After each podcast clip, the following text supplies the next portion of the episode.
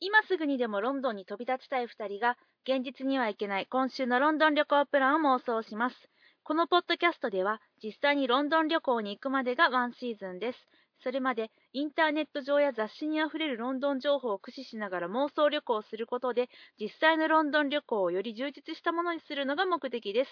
では第43回妄想ロンドン会議を始めます水口です清水です。よろしくお願いします2回目です。あ本日のね収録がねそれ聞いたって 思った。さっきも喋ったこされっきも聞いた。うんこの枕喋りましたねはい。はいというわけでですよ。はい。本日、2月19日、はいイギリス祭うんり2本目は、はい夜中に犬に起こった奇妙な事件、はいナショナルシアターライブさんの、じゃあキュリオスインシデントオオブブザザドドッッググイインンザザナナイイトトタタイイムムイエ ーイ空で言えるようになったいい加 減覚えた。空でいい言加えるように減な好っきすぎてた覚えた。はい、はいですねこれ楽しみにしてたんだよね鼻血出そうやってん、昨日の夜 から。実は。やめて鼻血はやめて、ほんまうん、に。本当に楽しみにしてたよねこのナショナルシアターライブがはい日本で上映って始まった時から、うん犬をやってください犬を見せてくださいってずーっと言い続けてた作品だったんだよね私ね、つぶやいた。えナショナルシアターライブさんに向かって届かないかなと思って、うんなんかハッシュタグとかつけてつぶやいたこともある、あ直接メンションじゃなくてじゃなくて、うん届かないかなと思って NTL さんってやってくださいってつぶやいたこ遠とある巻きやないつか届くかなと思って その時いやーうにんルーク・トレッダーウェイ君とうんユナ・スタプトサさんが出てるうん夜中に犬に起こった奇妙な事件がどうしても見たいですって言ってからうん何年ぐらい、2年 ?3 い年やいや多分それね届いてなかっで届いてないと思ってるよ届いてないとは思うけど、うん叶うやんたまあそうだ言ねってみなあかんやん言ってみなあかんねという何年越しかの恋が叶った気分めっちゃ嬉しいねうんこんなことってあるんだねもう見れないなって思ってたものだったのでうーん嬉しくて嬉しくてって言ってこれで作品気に入ってなかったらもう大しょんぼりだよねいや気に入らないわけがないんですけどねそうね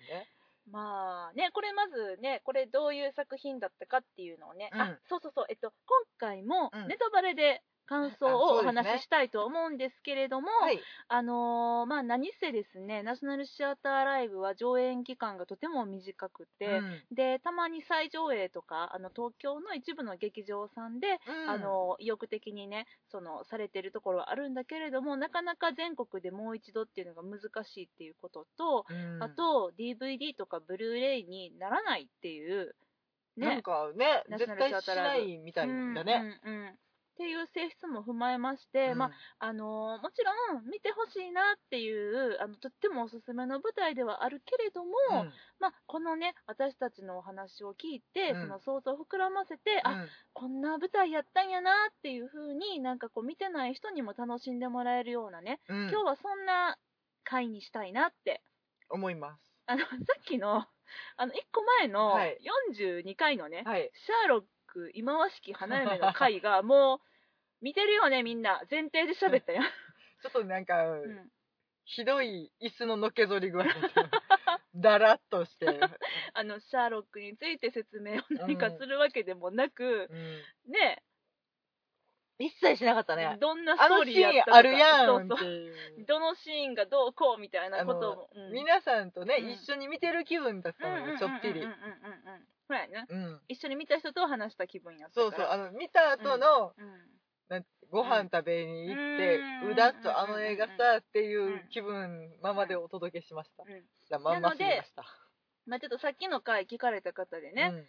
あんたネタバレか見てへんからこれ聞いてもおもんないんちゃうんって思われる方がもしいらしたらあのそういう方にもですね、はい見てない方にも、うんはいまあ、多分これからきっとやけどロンドン行かんと、または再上映とかがないと見れないと思うので、うんあのー見てない方にも楽しんでもらえるようなネタバレうんの回にしたいなと思いますが。うんが、それでも、いや、私は見に行く予定あるよっていう方はね、うんうんスイッチオフしていただいてね、はいっていう感じでよろしいですか全然はいそちらでじゃあ、構わぬよ、いつものスイッチオフの号令かけますんで、はいネタバレ禁止の方はスイッチオフでお願いいたします。では、スイッチオフ ほなね早っ早いな。今日は早かったね。そはい。ういやうん。まずじゃあ、うん夜中に犬に起こった奇妙な事件というんう奇妙なタイトルの奇妙な本のうんあらすじなどははい。いけますか行きますかうんしんちゃん行ってくださるんですか私ね今ねうんこうパンフを買ってきたから開けてんけど、うんうん何も見えへんでまあまああらすじが長い からそうですかあらすじっていうか細かすじやから今なんかだ出してそうですきねて。たらあ、じゃあ、あの、私が代わりにですね、はいはいえっと、説明をしたいと思います。こちらですね、えっと、イギリスの作家さんの、うんえハットン・マークさんという人が、え、ママークハットンさんやごめんごめんマーク・ハットンさんやわ。うんちょっとね、これ、アマゾンのこの、えっと、著者の略歴っていうのが、日本、あハッドンマハークッさんドンマークって書いててちょっと笑っちゃいました。マーク・ハッドンさんね。はマーク・ハッドンさんで、こちら作家、脚本家、イラストレーターといろんなあの顔を持つ方でしてね、あのイギリスで子供向けの作品を中心に活躍している方ですね。これがですね、えっと、書かれた本が、うんえー夜中に犬に起こった奇妙な事件。うんこのお話はですね、えーそのまま商品紹介を見ますね。うんえー数学や物理では天才なのに他人とうまく付き合えない自閉症の少年クリストファーある夜近所の飼い犬が殺された、うん彼は探偵となって犯人を探しながら事細かに記録を取る、やがて驚くべき事実が明らかになり事件を通して成長していく少年の心を描いたアルジャーノンに花束ををしのぐ感動作というのがですね紹介文章になってますおーアルジャーノンのくだりはあまあ確かにって感じなのかなそうか、うんそこかっていう感じだね。あのね、んアルジャーノンというか私はうん日本の作品ですうんが、うんうん奇跡の人を思い出しましたあー進歩ゆう進歩ゆういちさん、あ、そうだね。ドラマ化もしてて山山崎まさよし、あれでもさ、ちょっとそれますけど、うん、うんドラマの話さ、うんちょっ途と中ねからおかしなってたよね。あのなん かね面白な感じになってストーリーじゃなかったやん、原作みちたいょっな。と膨らますとこ間違えたなっていう間違えたよね気はするけど、うん私は原作がすごく好きであれ、いいあれをねうっかり浴槽に持って入ってしまっうてん出れなくなって風邪ひいたっていう私も大好き、奇跡の人。うんあれをねちょっと思い出すような感じかなアルジャーノンというよりは、そうやね、うんまあその自閉しだからまああれじゃないなんかネズミと自閉症とっていうあたりそうかでそアのル辺ジャーノンっていうことを言っ一たんで緒なのかなすよ私アルジャーノン実はちゃんと読んだことないねんけど、うんうんそんな話なんでしょそうじゃね、うん一緒にいるねネズミさんそうそうそうそうっていうのそこの部分で言ってるのかもしれないかうなーーってうんうんんまあでも、うん男の子うん15歳うんうんかな、クリストファーの成長物語かはいそうですねな、でも ただそのさタイトルになってる、うん夜中に犬に起こった奇妙な事件はうんうん前半だけだよね、そう、ま、あのーこれが、まあ、ちょっと、えっと、多重構造って言ったら、あれ、まあ、そんな、そこまでの多重ではないんだけれども、まずこの原作の小説、うんこれ自体が、その、クリストファーが、この、まあ、犬が起こったことによって、そこに起因して、自分が、その、授業の一環うでん本を書く。で、うんそれを上演するっていう、その本、うんそのクリストファーが書いた本ですっていう体でうん原作本はあるんだよね、うんだからそのクリストファーがそのタイトルをつけたんだよね、うん夜中に犬に起こった奇妙な事件って、うん最初は犬の事件解くぞと思ってクリストファーが書いたから、じゃあだんだんだんだんそうじゃなくなっていってでもまあタイトルそのまんまやでみたいな そうそういう感じね付け忘れてたそうよね そうそう最後ねそうそうそうそうでもすごく目を引くタイトルだよね何やろうって思うし、うんあのちょっとまあいろいろ国によって違うけど、うん可愛いらしいイラストの犬に、うんあのフォークガーデンフォークガーデンフォークがうんうんぐっさり刺さって血が出てるっていう、そうだねちょっと可愛いグロい感じのそうやね表紙やったりとかするので、でも私自身もこの原作と出会ったのが、うんもう今から本当に十何年前多う分ん出た当初やったんかなと思うんだけど、うんうんうん平積みになっててうん紀、の国屋で、であの英語の本読みたいなと思ってた時にうんいろいろパラパラ見てた時に、うんやっぱりそのあのなんていうの絵にうん惹かれて、表紙の絵に惹かれて、うんで手に取ってうん中見て、あなんかあの簡単そうな英語で書いてあると思って、それで買って帰ったのねうでんしかも、あ夜中に犬に起こったあ奇妙な事件かおお謎解き物ねみたいな、そういう気持ちでやっぱ買って帰ったので、うんであの中を開いてみたら、うん実はその探偵ものではなかったけれども、ないねそこがとても面白いっていう語り口がまた独特っていう、うんそこが面白かったので読み進められたってところはあるんですけれどもねあのーまさか舞台化するなんてって思う作品いろいろあると思うんだけれどもね、これもそういうふうに言われてる作品の一つだと思とてもう。うん何も起こらないうんうんうんといえばうん何も起こらない作品うん、そやうんね。静かといえばうん、やし男の子のほとんど内面うん、うん、そうそうそう。の話で、うっんうんてなったら何をどこをどうドラマティカルに描こうかっていうんう、うん、のだよね普通の人が考えると、そうやね。あまり劇的ではないからこれは違うなとか、うん盛り上げれそうにないなっていうのうんで、うんまず却下ってなるうん舞台化じゃないうん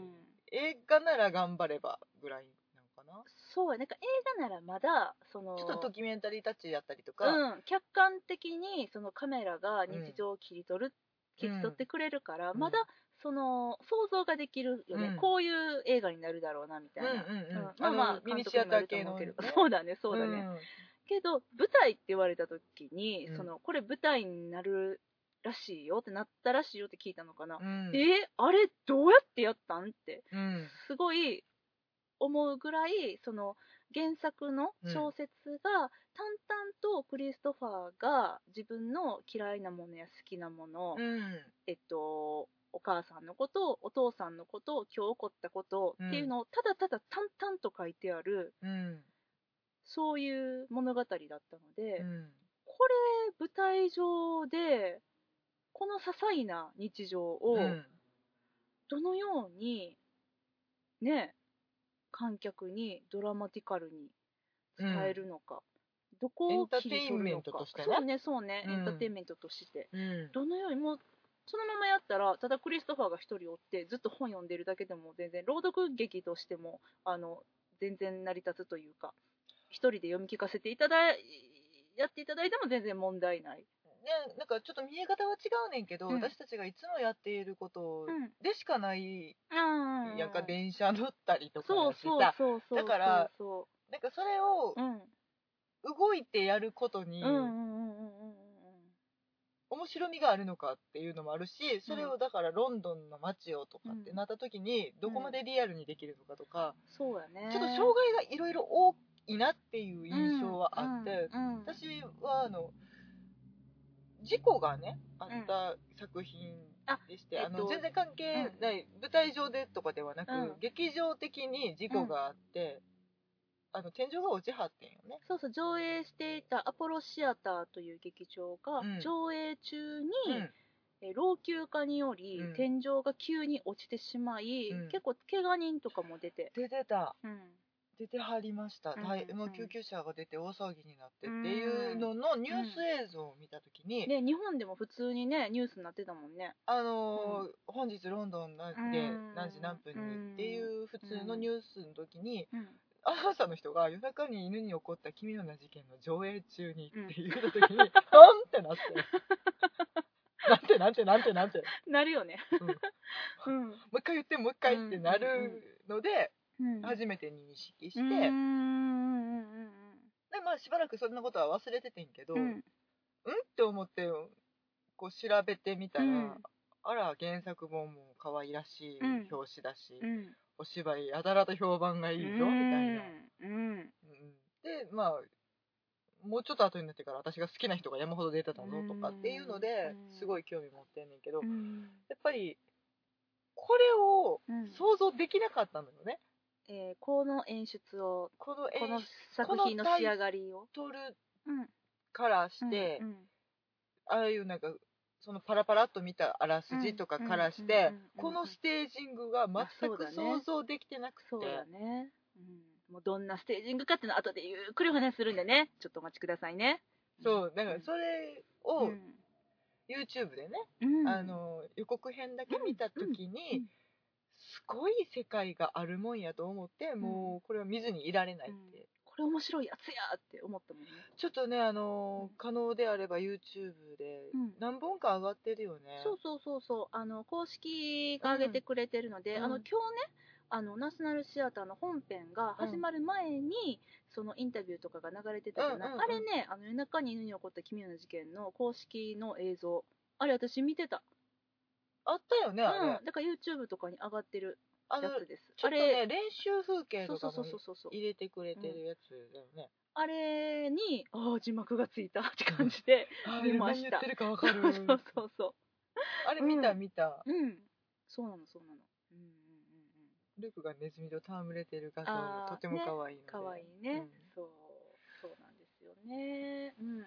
でまああのこの作品のね、うんまあえっと、一番の肝というか、うんあの面白いなって思ったところは、あのその、まあ、見事なうんうん演出によってではあるんだけれども、うんその主人公がその持っている自閉症っていう、うんあの特徴、うんうんうん、そうそうそう。ね、あのインタビューでも言ってたね、障害じゃなくてこれは特徴なんだって、うんなので、まあ、あえ一つのて、個性っていそう捉えそう、う方ん、特徴というふうに、うん個性というふうに言わせてもらいますけど、この、えっと彼から見たら、世界はこんなふうに見えてるんだよっていうのを、巧みな演出で見せてくれてたっていうのが、もう全てがその彼の目線でうん、で、あのーそれが演劇じゃないとできない表現の方法でうん全て表してくれてたっていうのが、うんもうこの作品ラブのもう、うんもう本当に、あのーたったただ一つの、うんもうそれ以上でも以下でもなくってうんいう、あれですねもう一番の見どころやなーって思いました、ううんんね舞台のいいところが全て詰まってるじゃない、描きすぎずうんとてもシンプルな舞台装置うんうんを駆使して、うん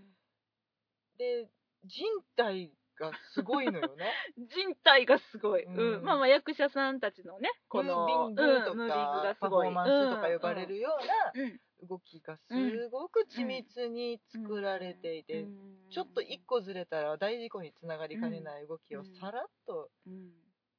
そうなんですペロリロってそうなんですででそれうにんプラス、まうんあえっと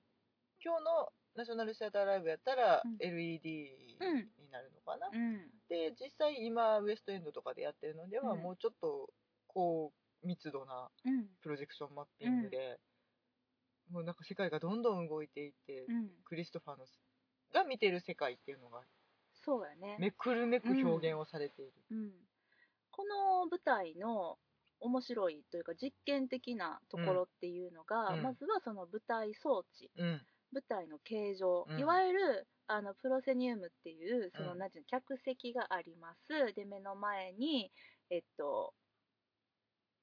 何ステージがあって、うっんていう普通にうん想像される体育館みたいなね。あーあの分かりやすいところで言ったらね、うんうんそうやねうんではなくて、えっとね、なんて言ったら分かりやすいかなーってさっき考えててんけどね、うん一番分かりやすいのはね、あのーあれかなと思って相撲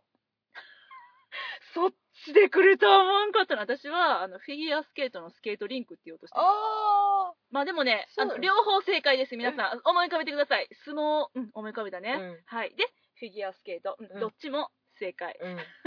あのフィギュアスケートの規模をあの何やろな20分の1ぐらいにしたような狭さうんうのんところ、でまああの、まあ、だから相撲の 相撲じゃん。ほら、相撲じゃん。ではまあねあの大きさ的にはね、うん、であのー真ん中にえっと、まあ、四角い空間の真ん中にリンク的な うん、あの土俵的うなんエリアがあって、ふふふそこにあの四方を囲んで客席がある、うんう、ん、でそこで、えー真ん中であのいろんな映像とかうんうん文字とかが映し出されたり、しあの白い何の変哲もないあの箱うん、箱馬的箱箱、箱馬って言ってわかるかな。まあただの四角いただの四角い箱正方形とうかん長方形そのう箱でですす。ね、うん、何にでも見立てられるような、あの箱うん、椅子になったりテーブルになったりっていうね、っていう箱とあとは役者の体一つでそこであの物語を繰り広げるっていう、それがやはりちょっとあの実験的なとても実験的な、うんうんうんうんうんね、だからちょっとこう上から見下ろす感じになるのかな、あのーなんかねさっうきんパンフを読んでたら書いてあってんけど、うんこれがだから実際そのナショナルシアターでうん1年とか2年とかのワークショップ期間を経て、で実験段階を経て一番最初の初演のうんうん舞台うん、の収録になってると、うんでだから私たちが今ウエストエンドに行って、うんうん普通の劇場で見るときはもうその普通のああそうだねあのーあのーうん体育館上演バージョンうんやねんけど、うん今回見れるやつは、もっと,、えっとプロトタイプというか、うん一番原型でうんもっともっとちっちゃな劇場で、もう目の前でうんでもお客さん同士も見えてる状態そうで、ね向かいのお客さんが見えてるんだも見んえねてる状態の舞台やし、もっちゃめちゃ狭く感じるようにうんうんなっててだから2階もあるねんけど、うんもうほんまに見下ろすそうやねぐらいの勢いの、うん、あのーあれやね、松竹座の2階席より近い感じだったよね。あ全然近いねうんわ、かるかなこれわからんかなみんな見てない行ったことないかな、松松竹座。竹座の2階もまあまあ競っとるんですがそうですねう。んまあまあ、とにかくその、えっと、まあ日本の劇場がね、うんあの客席と舞台がとにかく離れがちなので、それに比べると、あのーロンドンとかのうん劇場は近いんですあの、うん傾斜も急で客席自体は近いんですけどそのロンドンの劇場をもってしてももっと近いみたいなほんだいぶ近いよっていうと多ん分、あの劇場とかではなく、もっと実験的なただの、えっと、真四角の箱そうねブラックいやいわゆるブラックボックス、うんうんになるようなところを、うんでの実験公演だよね、うんうん本当にうんアートと融合と言われるジャンルでもうんうんいいかもしんないうんところでやってるから本当うにんちょっとねキャストさんが客席に入っていったりしてたもんね、ああそうやねそうやねうん、もうだから手を伸ばしたら本当にもう舞台に届いてしまうぐらいのうん感じの、あの手を伸ばさないでくださいって言われる感じやったねそうそうそうそう。うん。っていう感じの、それが、えっと、初演版、いわゆる初演版で、えっと、長い長いワークショップの期間を経て作られたんだよね。うん1年ぐらい。うん、あのこれパンフには今うん1年とか2年とか、だから多分作品によって全然違うんやと思うねんけど、うんうんうんまあでもこれも相当時間かけてすそうやね。ちょっと時間をかけないとできない演出だからね。ごい計算やとうん思う、うんうん。んそうだね。あのこれね、まああのそれだけ時間をかけてうん作って、でまあ、評判も良かったってことで、うんうん数々の賞を受賞してまして、はいはい。これがですね、えっと、2013年のうん。ローレンス・オリビエ賞、はい。でうん名だたる賞のそうです中でも。ね、これイギリスの舞台の権威ある賞なんですけれども、これで作品賞を含むうん主要7部門、えっとね、えっ、となんやろそこ主演男優賞と、うんうんえっ、と助演女優賞も取られてるな。はいはい、あとね、最優秀プレイ賞、最優秀演出賞、おお。何しか最優秀やなんったかんや最優秀やね。うんであのーまあ、イギリスでも評判良くてこれがもうブロードウェイにも進出しまして、ブロードウェイ公演では第69回のトニー賞のプレイ部門、ミュージカル部門ではなくてプレイ部門ね、これの最優秀作品賞、最優秀演出賞などを受賞してますと。うんもうそりゃ最高じゃないですか。そうなんですよ。取れるとこ全部取ってった。取ってますよ。もうっていう、その、なんだろうなこの、でもうん、その、うん決してうん派手ではないやん。そうなのあの、歌もなければ踊りもない。そう。ねないね。びっくりするぐらいないね。そうそうそうそうあの。いわゆるストレートプレイなんです。うん。うん、で、まああのーすごくシンプルやうし、んもう話のテーマも分かりやすいしうん難しいところは一つもない、うんだからシェイクスピアのようにあのあ ー込み入ったところもこのない人です誰やっしけお父さんやっけあうんれいとこやっけとかそんなの全 くない全くないしあの、うん登場人物もとてもシンプルで分かりやすくて、うんっていうところにその素晴らしい演劇の魔法がねうんかかった、そんな作品でね、でお話自体もうん、まあだからその隣のおうちの犬が死んでた、うんそれはともかくになっていくやん かそうそうそうそうそこからやっぱり、えっとうお父さんうんうんとの関係性そう不在ねとして語られているうんお母さんとの関係性、うんうんうんうん実はお母さんうんを言っちゃっていいんだよね、いいよネタバレやからね、うんお母さんは死んだって言ってた、うんうん聞かされてた聞かすお父さんが言ってたけどうん死んでなかった、うんうんで天津さえ隣の犬を殺したんがお父さんやったそっうてやねいうところから、うんもう関係性がどんどん変わっていくけど、うんクリストファーがそこに対応してしきれてるのか受け入れ、うん切れてるのか切れてないのかみたいなのももう分かんない状態やん、うんそこでなんかさ演出とかもさ、うんどんどん乱れていくっていう言い方はおかしいねんけど、うんうんうん混沌とした演出になっていて、そうその中でだからもうどうしていいんか分からへん、うん混乱したままのクリストファーが、うんえっと初めて街に出て雑踏に放り込まれて、うん余計大混乱してパニックでとかっていうのが、もうどんどんどんどん積み重なっうてんいって、うんうんでも冷静になってみるとん私たちの日常のうんうん風景でしかないねんだけど、そうだね街を歩いてうんで切符を買ってどか行くそう、うっんて、切符を買って電車に乗って、うんエスカレーター乗っうて、ん普通のことだよね私たちが何気なくやってきた、そうんうだけど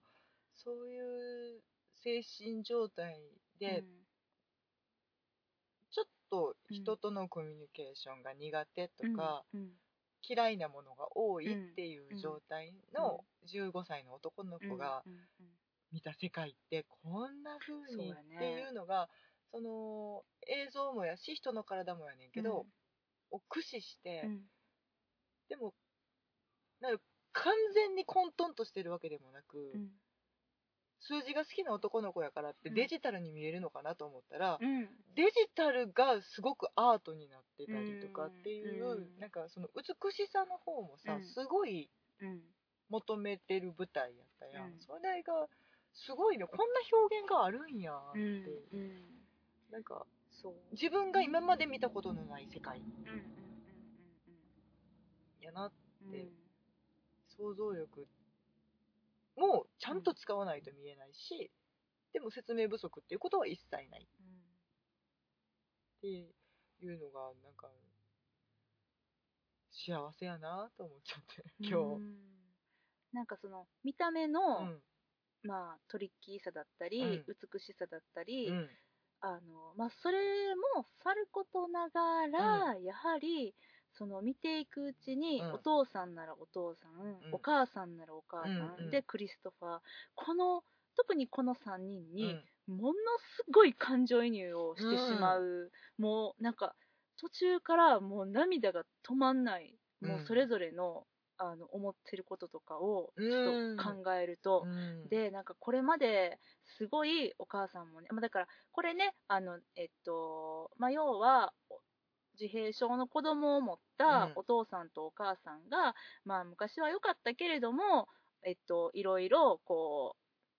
う歪みが生じてしまい、うんお母さんは出て行っちゃって、でっていうお話なわけだけれども、その中でそのお父さんがじゃあどんな気持ちでお母さん出て行ってからの2年間クリストファーを育てとったんかとか、まあ、それもねお母さんは死んだんだって言って嘘をつきながら、うん、でお母さんお母さんでその全然さあのーえっと、すごく印象的だったさうん海のシーンがあったけれどうも、ん、そのお母さんのキャラクターがうんそれまで一回も出てこなかったけれども、お母さんこんなエピソードがあったって思い返すところで、えっと、海でのお母さんとのうん、一幕があるんだよね。うん、うん、あったで、ねそうあのお母さんが水着で中入っていって海の方にでうんクリストファーいらっしゃいよみたいな怖くないからそおういでー怖くないからっおいでーうん、であのー入れない怖いって言うけどお母さんはズボンをまくって、うんちょっとだけでもいいから浅瀬においでよみたいな、うんうんうんこんなねいやえこのシーンの何が印象的なんて思うかもしれないこれがもうこんもうそのお母さんのこれまで一生懸う命ん育ててきて、でも大変やったんやろうなとかてさ、うんうんそういうのがもうダイレクトに伝わってきて、うん離婚してまあ言ったらさ言い方悪いけど、うんその息子をさ捨てたわけじゃない、うんでもそうせざるを得なかったとかそこに至るまでの気持ちっていうのをこうおもんぱかると、うんもうたまらんわっていうう、ん決してクリストファーのことを愛してないわけじゃないっていう、うんお父さんはお父さんなりに、うんお母さんはお母さんなりに、うんっていうのがもうめっちゃあめっちゃくる今自分どんどん叩いてはるけど大丈夫かなそれがね、ううんんたまらんかったですねほんまに、すごいそこまでにうん別にお母さんのことうんをうんめっちゃ語ってるわけでそうはやなねくそうやねだって私らもね初めお母さん死んだんやと思って見てたもんね、うんうんでももうむしろうんなんかそんな存在ないんかなぐらいうんのうん軽いうんうんちょっとした話に出てくるっていうだけのお母さんが初めて出た、初めて登場してきたシーンうんがその海のシーンで、うんうんあれうんうんすごいなんか想像してたのと違う、うん存在ないわけじゃなかったっていうか、んんそのん失われたものうんの存在のでかさに改めて気づかされるし、こんなにキラキラしてる人なのってそうキラキラしてたねあの決して本当にうん特別な女性っていう感じの演出でも全くないし、うん普通のお母さんやし、ん演じてはる女優さんもね、まあ、あのめちゃめちゃ芝居がうまくてうんびっくりするねんけど、うんでも取り立てて、うん失礼になったらごめんなさい、うん超綺麗な方とあかそうそうそうそうスーパーモデルばりのとかっていうのでうはんうんうん決してなくて、うんいやあのね見事にウエストがなかったそうねそうねそうそうそうそう、まあえっと、あのー40歳ぐらいかな、うんなんか年相応あのそうそうそうそうそう本当に、うんでもチャーミングすごくチャーミングでうんでまあその海のシーンの後にねうんあのまああの実はお母さんが生きていたんだっていうことをクリストファーがその、うんお父さんが隠していた手紙をうんあのお母さんからクリストファー宛てにうん何通も何通も送られていてでもお父さんがクリストファーに隠していた、うんその手紙をクリストファーが見つけて、で手紙を読んでいる時にね、あの演劇ではよくありますけれどもお母さんが登場して、うんそれをねあの読読んんで読んでくれ読み上げてくれるのね読んで演る者さんが。せいで、えっとそうそうそう実際読むのは本人うん そうみたいな。そうそうそうまあよくあるはいはいはいはい演出ですわねはいはいリリーでも 見た。見ましたね、はいがあるんだけどああれは亡霊のお母さん ね B あのいやいやいや、あれも手紙やったから。まあでもそうやあれうもん死んでるからね、うんまあまあまあいいけどあのーそこのね、うんうんあまたあの読み方が、なんちゅうエモーショナルな読み方やと思って、うんなんかね穏やかさゼロやったんよね、うんあのー普通たん普通って言ったらおかしいよくあるのはクリストファー、元気にしてますかみたいなねそ。うそうそうちょっとええね声のね。ええ声の感じで、うんこう語りかけてであの、一休さんのエンディングのお母上さんみたいそう、なそんな感じ、そんな感じ。もう分かりづらいわ。母上 様、お元気ですかってあのれ、一さ休やったらごめん。一級からの母上様な。うんうんえ、ちょちょ、母上も答えてくれ、まあ、そんな、そんなことどうでもいいはわい。 えっと、なんですけれども、それはね、うんあの、その、えっと、手紙を読んでいる人っていうのがクリストファーうなんうわんけじゃない。で、クリストファーがそれを読んでる、クリストファーの中には、このぐらいお母さんの声が迫って聞こえとんかっていうう、んねえお母さんのもうほんまに勢いがすごくもう手紙から飛び出してくるんちゃうかぐらいの、 ま 飛び出してきてたかうんら。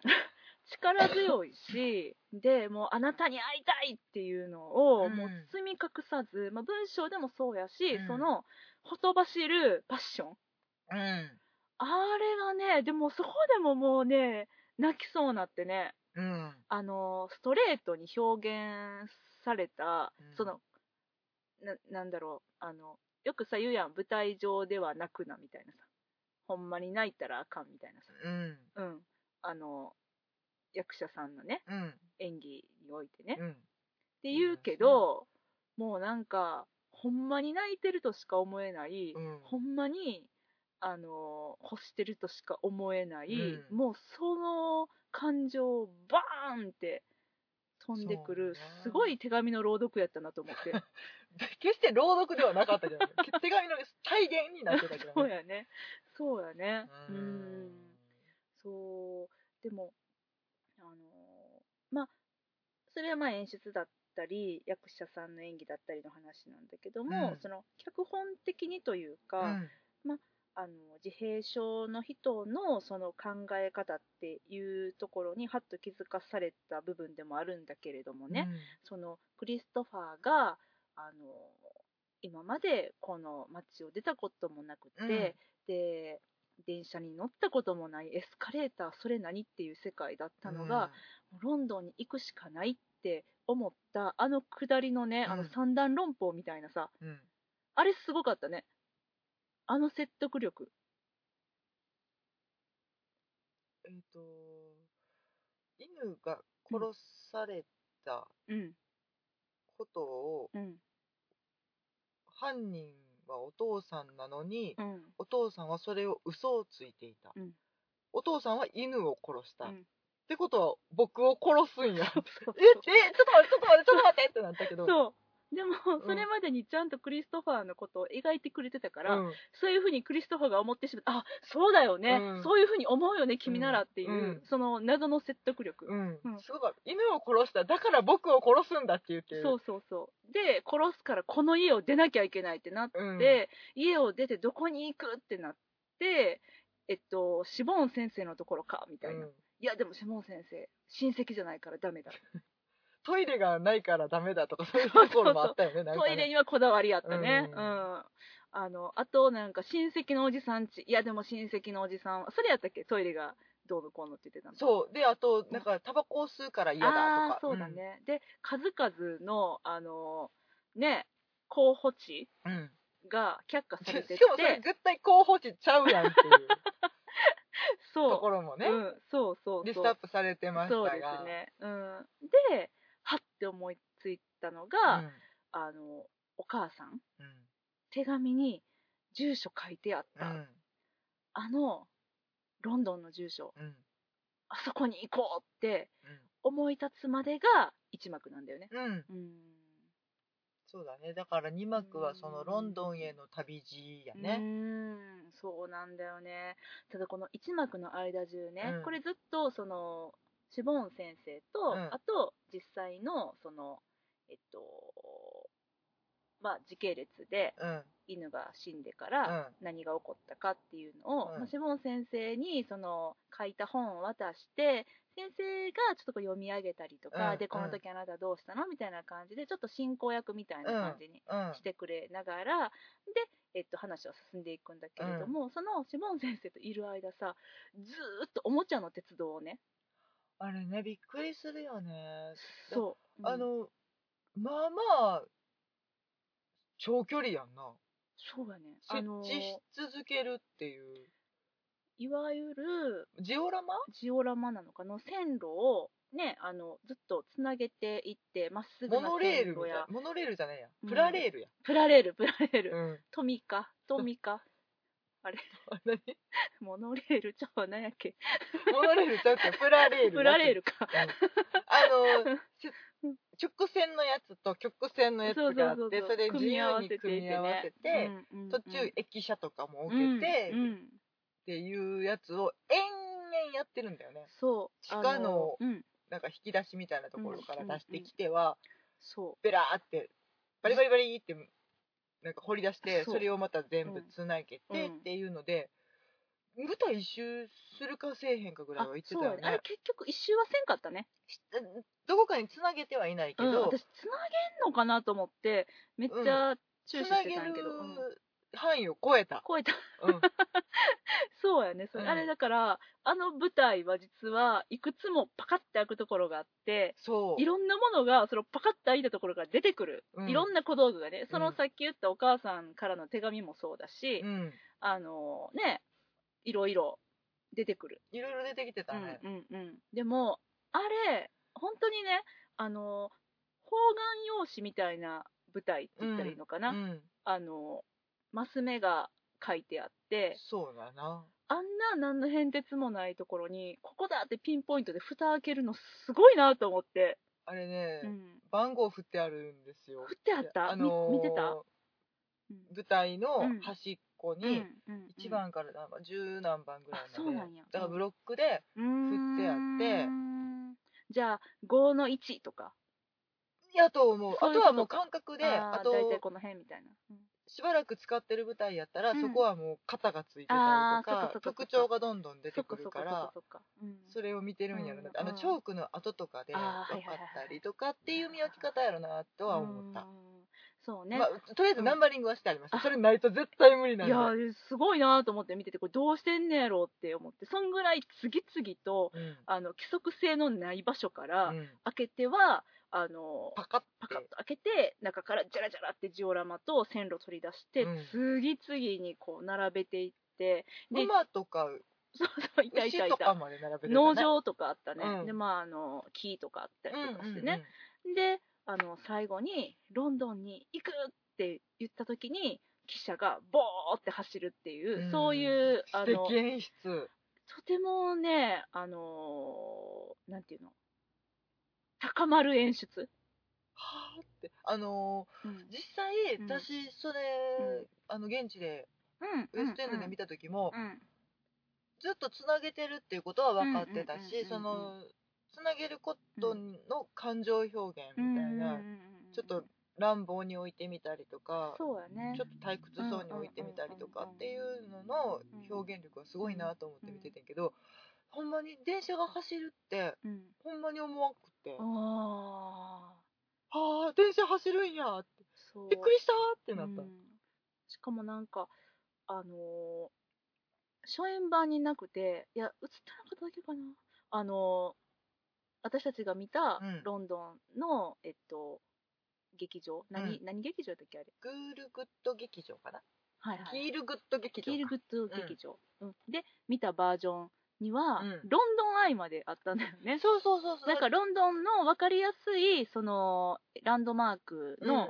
えーオブジェがうん、うんもう最後の方には出てきて、うんあこれであロンドンになったでロンドンに行くでボーって走って、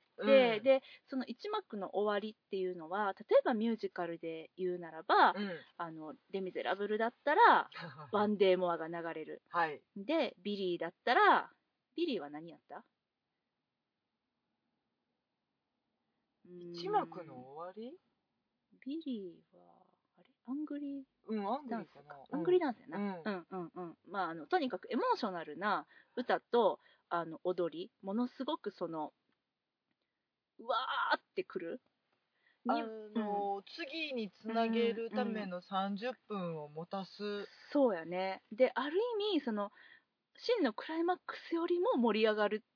うん、で、あうんそこでバーって盛り上げてめっちゃ喋らして、うんえっ、と喉が渇いたから飲み物を ってそうですねならそうでせするね戦略のねうん、だからまあオープニングも大事やけどこの一幕の終わりっていうののうん大切さ、うん、だってそこでみんな帰っちゃうからね、うん本当に気に入らなかったらそうだねそうだね、っていうのではあの踊りもなく、うんうん歌もない、うんまあまああの普通あの、ね、普通のストレートプレイが当たり前なんですけれども、だけれどもかなり迫るものがあって、うん私はロンドンで見た時にもう感動してそのうん汽車が走って、うんブオーってなってでお母さんの住所をずっと言い続けるっていう。うんねえ行くんや今からみたいなその彼の決意とともにね今から行きますみたいなことは一切なあく、そうそうそうそうでもそういうことだもんねうん、うんただなんかうまいこと乗せられてうんなってたよねあいやのそうそうだからあれやもんねあ の千年女優でいうところのさあの今すぐ会いに行きますでしょあそうやねあの人のところにでしょそうやね、うんそれがね一言もそれを言わずになかったね住所をうんひたすら連呼してでお母さんもその住所を、えあーとステレオで電連呼し話電話番号まで電話番号まででを言い続け、うんでお母さんはあのあなたに来てほしいっていう気持ち、でうんクリストファーは今から会いに行くっていう気持ち、で汽車が走る、うん うん、そこだけブワーってあの煙が煙が出るうん感動、でだからそのね、うん引っ張る力といううか、ん次どうなるんやろって思わせるには、うんあまりにも淡々としたストーリそうそうそうーやねんけどうんちょっとずつちょっとずつだから最初とかは、うん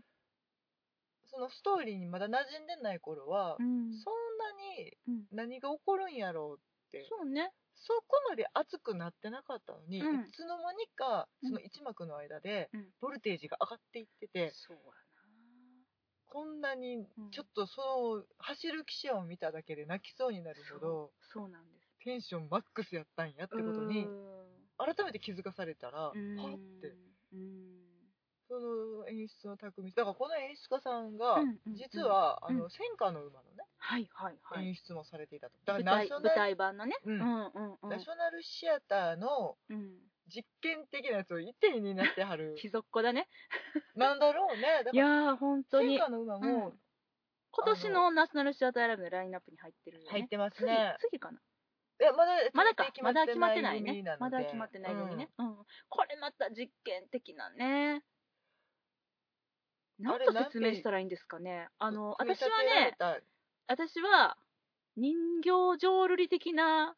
そうだリアル、リアル大きさの馬を人人形浄瑠璃的手法で人々が演じ、もう途中からもう馬にしか見えないっていう、その見事な、なんて言ったら装置とでも言いましょうか、あの、マペットとでも言いましょうかアマペ、ーティスティックなリアル等身大マペット。うん4人ぐらいの操作士がついてその馬を本当に生きてる馬のように動かすんだよねで人間も乗れるんだよね乗ってたねだって乗らんとね将校さんとかねうんでもめっちゃさ宙に浮いてたりとかしてああして飛たんしでてたたから飛んだりとか、うんもうあれ本当に人力で支えるしかないようんなうんと思ったらすごいあれも実験的であれができるとは誰も考えへんのじゃないかいっていうようなそうやねそれもちょっと YouTube とかにあるんでね見ていただいたら予告編とか山ほどあるし、うんメイキングとかもあんねんけうどん、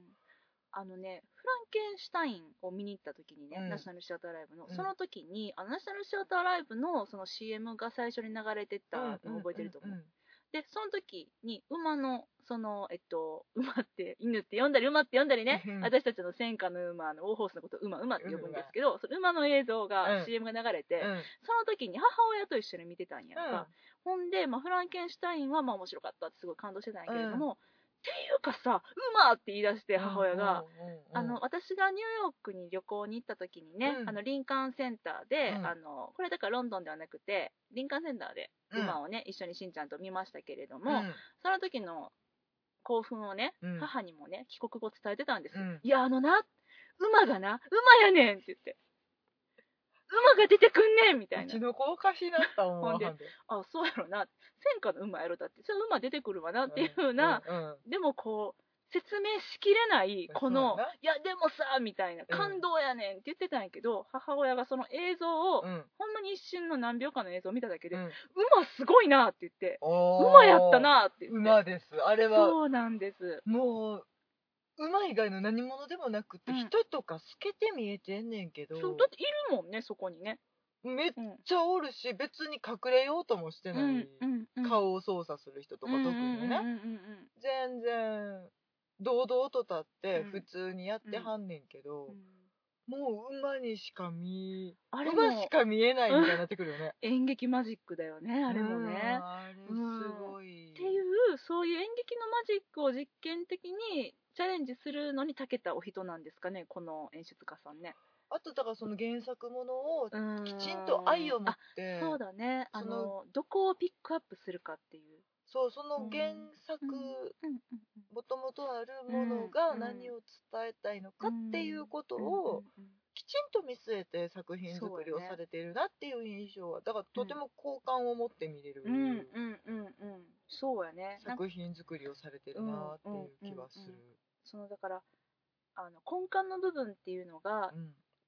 あの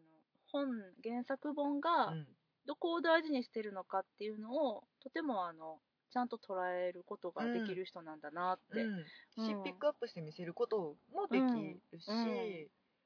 そうだねうんうんあと、まあ、ひビジュアル的にも非常に美しいものをそう作だられねるなとか、そうやねうんんでも本当うに、んそのね、うん犬にしてもうん馬にしても、うん動物シリーズ、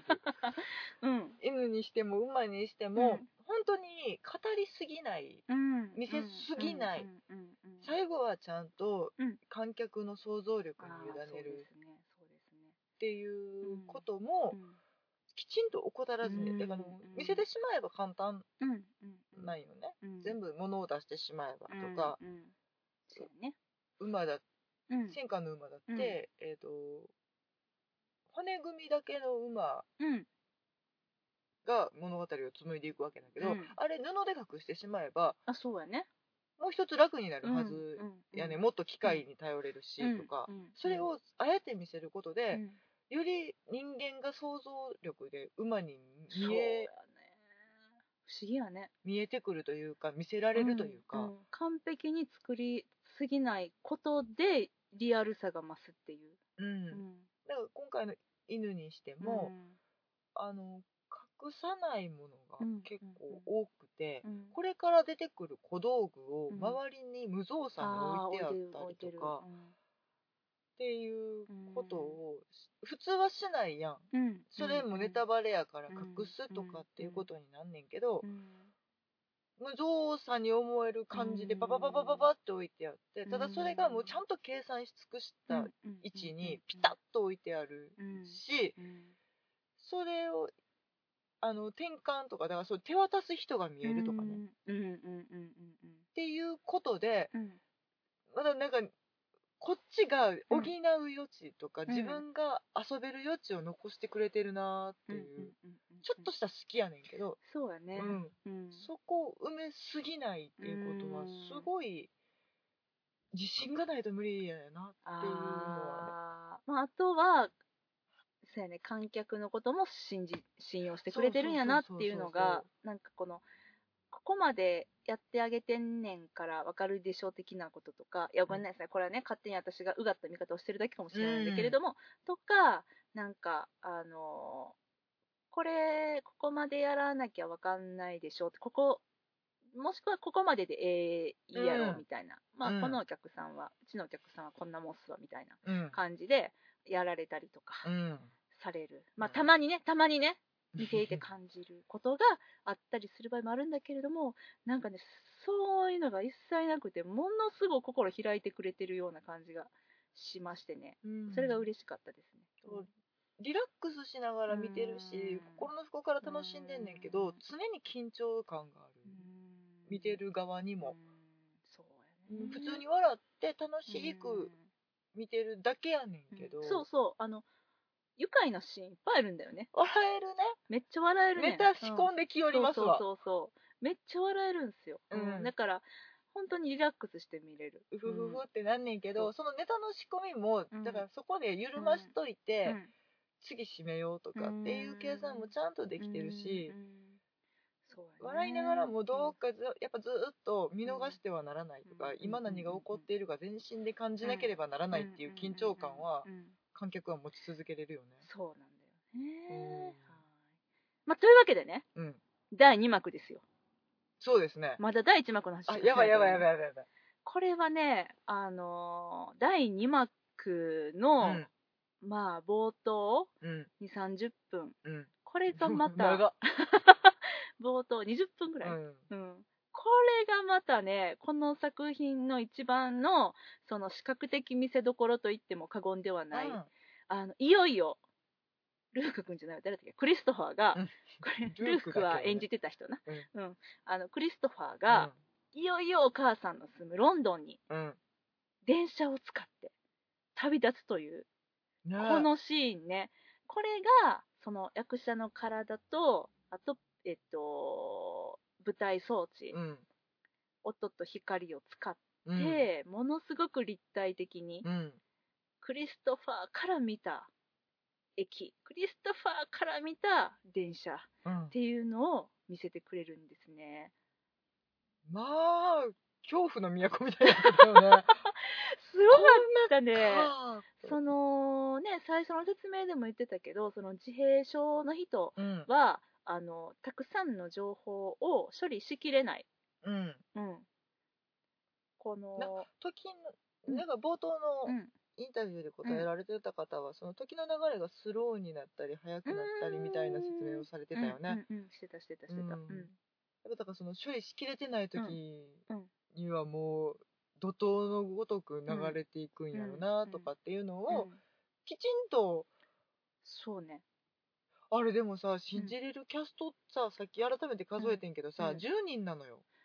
全てで10人うん嘘みたいやねでうち1人がクリストファーでしょ、うん、だから9人でうんしっちゃかめっちゃかにしてんねんけど、ああもうなんか100人ぐらい人いるんじゃないおかっったていようぐねらないんか通行人とか駅員さんとか警察官とか、うんみんなあのーそれぞれ持ち回りで酔っ払いとか酔っ払いとかおったなあとカップルとか、うんサラリーマンとか、ねあのーまあま怠惰あ種類だなねインフォメーションのロンドンによるお姉ちゃんとかあれおるよなおるおるあの姉ちゃん絶対おるあよのな都会にはおるねんあれが、うんうん、とかっていうのを全員で回してたもちろんその中には、あのもう御年何歳かちょっと存じ上げないですけれどリもナさんなリナ・スタップスさんが、うんあのシャーロックのハドソン夫人を演じられているかわいリいナ・スタップスさんがちゃんとそこに入ってですねあの機敏な動きでめっちゃうまかったよ。そうほんでそのやっぱりあの、まあ、もう、えっと、ムービングうん。その役者をみんなで担いであのちょっと空中浮遊みたいにさせてみたりとかそのスピード感を表してみたりとかねそのねするためにいろいろこうみんなで持ち上げたり移動させたりみたいな、うん。そういうシーンも一緒に一一体となってね75歳ぐら75い歳かな、当時。あそうすごいね機敏やったよね私の計算間違ってたらごめんなさい。37年生まれ。 37年1900、37年生まれ63たす16は今79歳で、た、えっと、初演が7、えっと、 2012年とか11年とかやから11年そのもんやねあれじゃないあの美智子秘伝あ美智子皇后様ぐらいじゃない、そうやね。この例えも合ってんのか間違ってんのかもよくわかんないけどお、お年同い年ぐらいかな。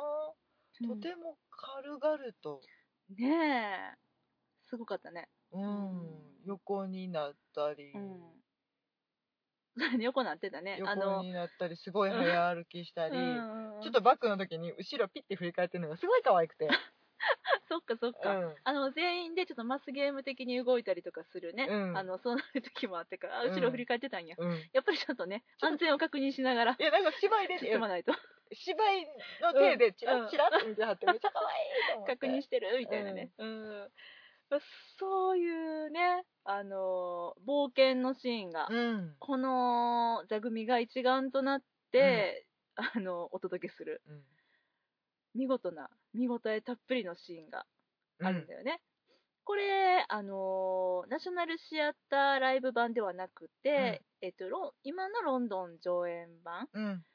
の場合だと、そのナショナルシアターライブ版は床だけにしかその映像は映らないけれども、うんうんうんロンドン上演版は床と、あとその奥と、えっと、左うん右で、、あと天井も少しだのからえっと、前以外の、そうやね前以外の5面すべてにその映像が投影されていて、であのーエスカレータうん。ー階段うんかな階エ段スぐカらレいーターか、うん、を降りるシうん。ーンではあのー真正面に映像がエスカレーターの映像わーって映ってうん。でどうすんのかなと思ったら奥のさ壁からさドンってエスカレーターの段のなんていうか壁が向こ前うにから向こゴうンかかららボン押したみったいてなそうそうそうそう板を押してきたみたいなボンって出てきて壁をや な壁をやクリストファーが壁に乗ってほんまにエスカレーターで降りるみたい にうんこれまたね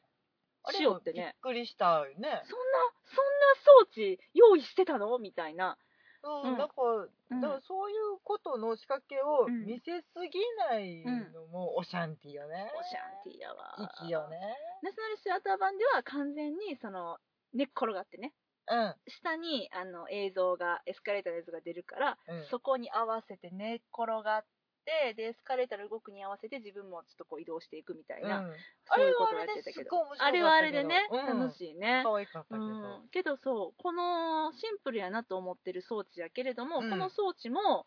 その地下鉄にねその、えっと、ペットのネズミがうん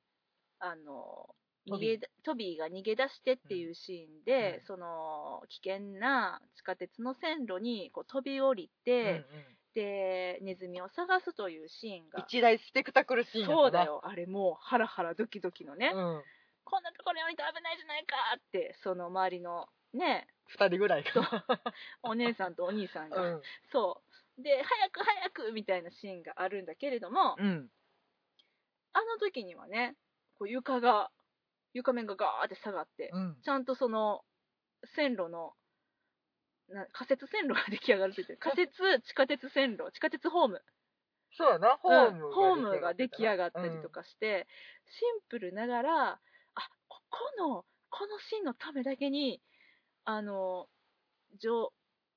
上皇させるんだっていうのが、私はすごく新鮮で、うんなんかついさあじゃあここ下がるんやったら、うん他の時にも使おうかっていうそうちょっとそのそう貧乏根性っていうのをさそう出がちじゃないにジャパンの特に小劇場なんかにおいてはさ私だからね、もったいねって思ったまず。そういやでもねあれはもったいないんじゃないんだよね、うん。あそこだけで使うことによってやっぱ驚きと新鮮さと飽きない、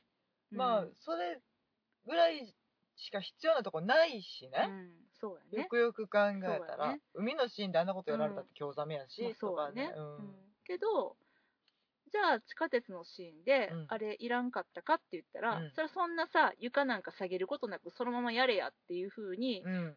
言ったら、まあそれはできないこともないだろうけど、うんそれは下がってくれた方がリアル感増すよねとか、うんあそこでちょっと本物のネズミとあの偽物からのあのネズミあうんネズミが入っているカゴとネズミが入っていないカゴとのうんやり取りあるしとか、うんなんかねいろいろ思うとねそう、うんあでもねあのうん実際に生で舞台見た時もそうやってんけど、うんどこで入れ替えてるか分からんかったん よなふと気づくとそのあネズミがいないっていう風に気づく瞬間があるんだけど、うんおほほんまやって思うんだよねただそれが直前ではなくてその前のムそうやねービングが結構なうん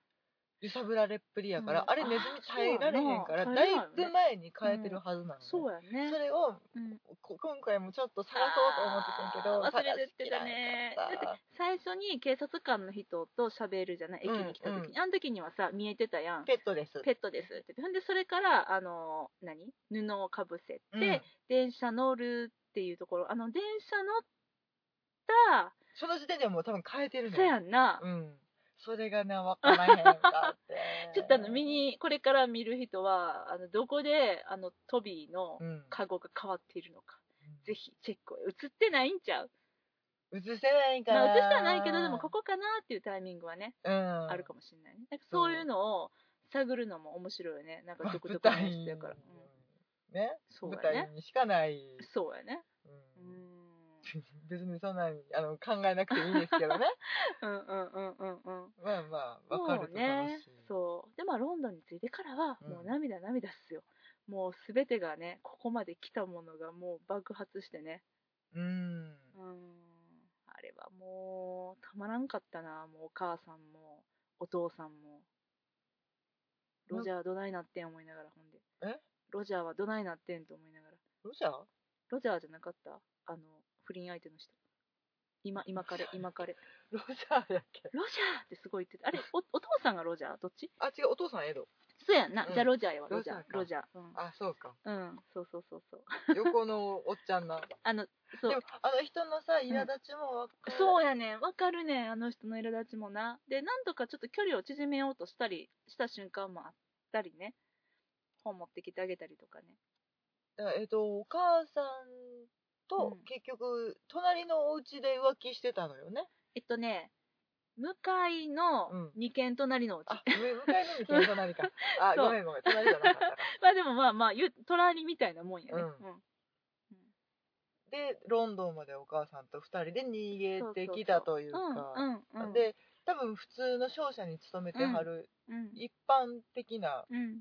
優しい男性そうそうそ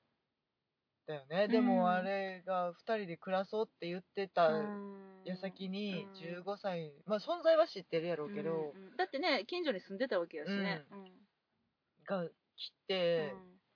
仲良くなろうと思ってさそのうん本をさうんうんこれ読むだろうって言そっうてやなっんたらか数学が好きとかパズル好きとか、ん宇宙好きって聞いてたからね、ちゃんとその通りのね、うん、子供向けの本をうん、子供向けっていうか多分あのべちょっとちょっと優しめの本ではあるけれども別にあの年頃の子が読んでもおかしくないぐらいなんだけどだいぶだいぶ下向けのやつやったうのかーんそんなことなかったように見えたけどねうんうんうん、でもクリストファーは、ういやもうそんなんね想像を絶する頭の良さやからね、うん数学と宇宙に関してはね、うん子供の本なんか読まないパーンみたいなうんパーンってなってたなそれあれされたらやっぱり傷つくよねそのせっかく歩み寄ろうとしたなんか、うんそのわかっ話には聞いてたりしても、うんで悪気がないっていうことは分かっているつもりであっても、うんあれはそうちゃだんねとなんかうん本当に分かったつもりじゃなくてうん理解してないと許せなくなってしまうのかなっていう気持ちもすごく分かるし、そうでやもね結局誰も悪くうん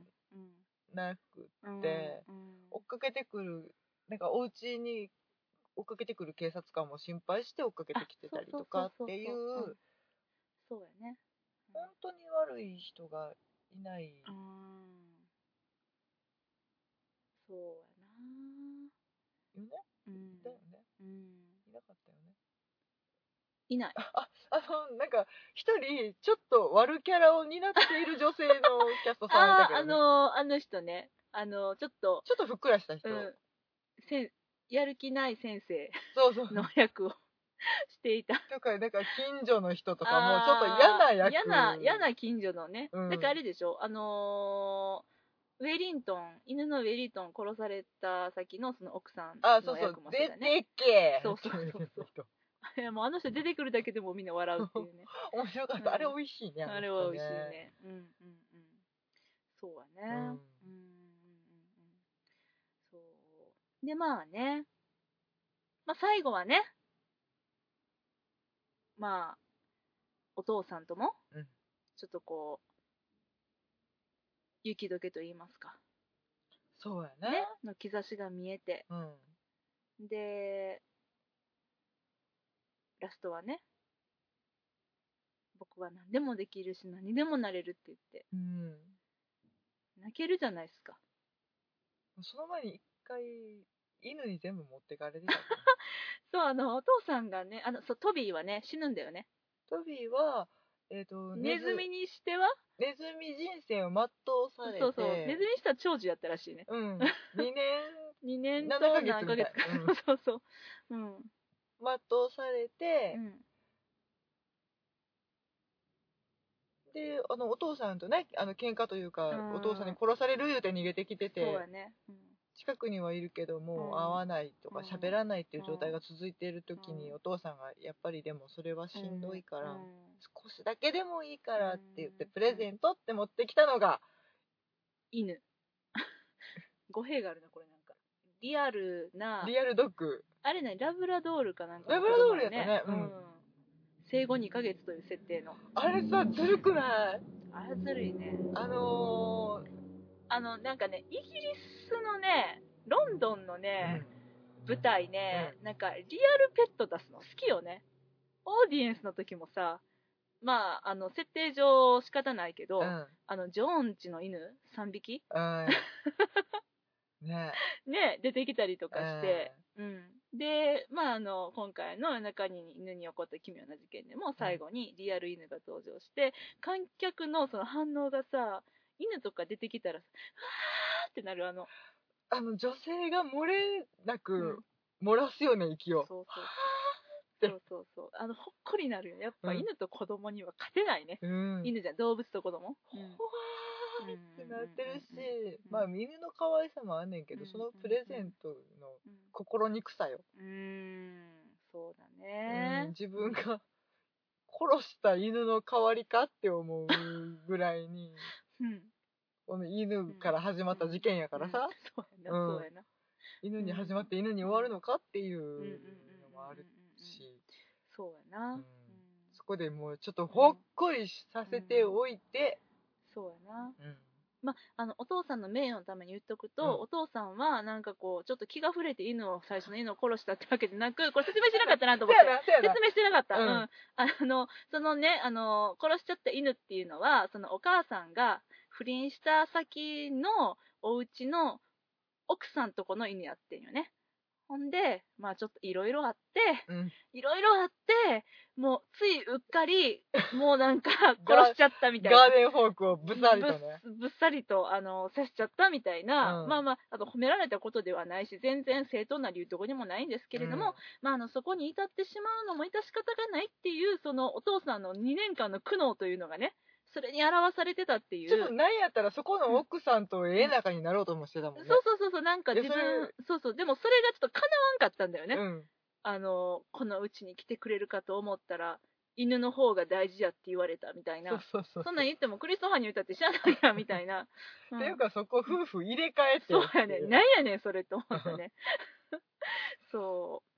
う。うん。 まあ、そんなね、うんお父さん、ちょっと名誉のためにね、ちそうょっやとね言っとこうかなと思います。そうやねいるいるうんいるいるそうそう。だから、その、いろいろ起きたけど、誰もクリストファーのことを憎んでないし、クリストファーも、その、あの、すごく、えっと、制限のある、なんて言ったらいいのかな、その、能力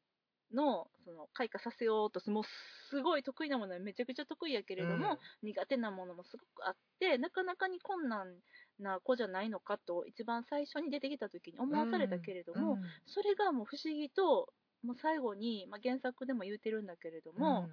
あの舞台でも言ってた、うんあの僕はあの一人で犬の操作も、探偵もできたし、うんで電車にも乗れたし、うんエスカレーターにも乗って、うんロンドンにも行ったしお母さんのことも見つけたうんであの試験も合格したうんだから僕は何だってできるし何だってなれるよねって言って終わったのが、もうすっごい清々しくて、うんもう拍手喝采うんアプロードすなれるよね宇そう宙飛行士になりたいんやっけそうそうそうそうそう宇宙飛行士になりたいなれると思ううんあれうね、んそうそうそうそういやなれるなれるんちゃうかなああいう人こそがなるんちゃうかなって思うなんかうねん得意って言ってたしね一人っきりの狭い部屋うんそうそうそうそううのんいやちょっと想像したもんねこの間私オデッセイ見てきたところやからおさほほ ほあれマット・デイモンが一人きりで火星に取り残されてしまう話であの火星のダッシュ村って言われてるやつ そうそうそうこれもしクリストファーが一人行ったらもう淡々とうん楽しいやんのかな、よね楽しくやんのかなとか、まあ、それはそれでなんか見てみたい気もするけれどもそうやねうんうんまあだけどああ宇宙飛行士かーってあの思いましたね、うんこのねあの一幕で宇宙に思いを馳せるシーンもあるんだけどこれまた素敵だねああ綺麗やったねうんふわっふわしてたねそうなのよ空中をヒューってね うん浮いて人力ますかっこ人力 浮いてますでも見事なライティングによりこう下で支えてる人たちあまり見えないっていうね、そうあれもねうん綺麗やったうんねそうやね、まあ、あとちょっと言っときたか言っときたいなと思ったのは、あのまあまあ、あの前編のお話はそんな感じなんだけれども、うんあのナショナルシアターライブはあの、まあ、もちろん映像作品なわけで、うん舞台をより面白く映像で楽しんでもらうための、うんそういう企画なんだけれども、うん今回その4面舞台ってさうん、うんすっごく撮るのが難しかったと思うんだよね。そうだからちょっとあのー舞台うんを見慣れてない方はうん混乱するかもしれないねなとは方思向う、が途中で分かんなくなっちゃうからねうん、あうの、なんて、ほら、映画でさ、絶対さ、右側と左側は守らなきゃいけないみたいなやつ。イマジナリーラインを越えてはいけないあそうそうそうそう。んんっていうのがうん超えまくりなので、そうだねちょもっとう位し置ゃあ関ないよね係が分かりにくいかもしれないけど、まあうんそんなことは気になさらずうんに、そうそうそうそうそうもうただ感じたままでいいんじゃないかなと。だし、ちょっと、ああ、こういう撮り方にしたんだなと思って、なかなか感心したところは、その、普通はしゃセリフを喋ってる人のうん、うんうん。顔だったり、表情だったりうんを捉えると思うんだけれどうも、今回は、そのお父さんが、クリストファーに向かって喋ってる時は、うんそのお父さんのセリフを受けているクリストファーの顔、うんお母さんが喋ってる時は、お母さんの喋りを受けているクリストファーの顔ってい基うの本を的、にクリストファーの顔やね。そう、もう全部クリストファー中心に撮ってて、うん潔いなって思ったし、うんその方向が分かんなくなる分、そこでちょっとその軸というか、うん。を保ってるのかしらと思ったり、うん。ね、あれでもいろんな方向で見たら面白いだろうね。あの、囲み舞台うんでやっぱり独特やしその、全員が見下ろす形になってるっていうのもうそうやんうんうんうんうんしだからその床が床にすごく重きを置いてるうん作品やから、ん床が見れるようにやねんけど、うん、ちょっとみんなが見下げてるやんあ普ー通劇場って割と見上げてたりとかそうだね、すそるのうだね、多い舞台がから高く、ね、そうそうそう、ん大体なるねんけうんどちょっと見え方が違うとかあとん周りのお客さんの反応がねうん、気になるのよねあれねああ、そうだねう、んうん、見えちゃうからね、どうしても。うんあのキャスト見てうんパッて目上げたらお客さんやからね、うんあれもちょっと不思議な感じがして、うん私は全然大好きなので、うんこの舞台が、うんうんうんまあねあの作品が面白ければねなんだって大丈夫だもんただねあんだからそのそそれもやねんけど集中力を持たせることが難しいああそうやねやっぱ気が散っちゃうからねそのうん余計なものが目に入ってきちゃうから、うんだからよっぽど面白い舞台じゃないとあれはできないねあの形はね、ううんんむやむやみにその木をてらってやっていいねその形では決してないよね、ないうんからこそあれでちょっと犬見てみたかったなっていうねそうやね私たちにはちょっともう叶わぬ夢ですけれどもうんうんまあでもその本当やったら見るはずのなできなかったったバージョンをこうやって見せてくれて、あのナショナルシアターライブさんそして東宝の担当者さんはい本当言にい続けるよありがとうございます言い続けるよ私たちは2017年もどうかよろしくお願いいたしまあでもま今す、日 も今日、うん結構人入ってたしねあのねめっちゃ入ってた、うんやっぱり注目作やったよねあれは、うん、だと思う、うんしもう私はこんなに待ってきたから、もううん満を持してやけど、うんでもねフラッとちょっと気になったからっていうお客さんもどんどん増えていってほしいいやほなんと思まって、そうだよね、ううんんこれはね見てほしい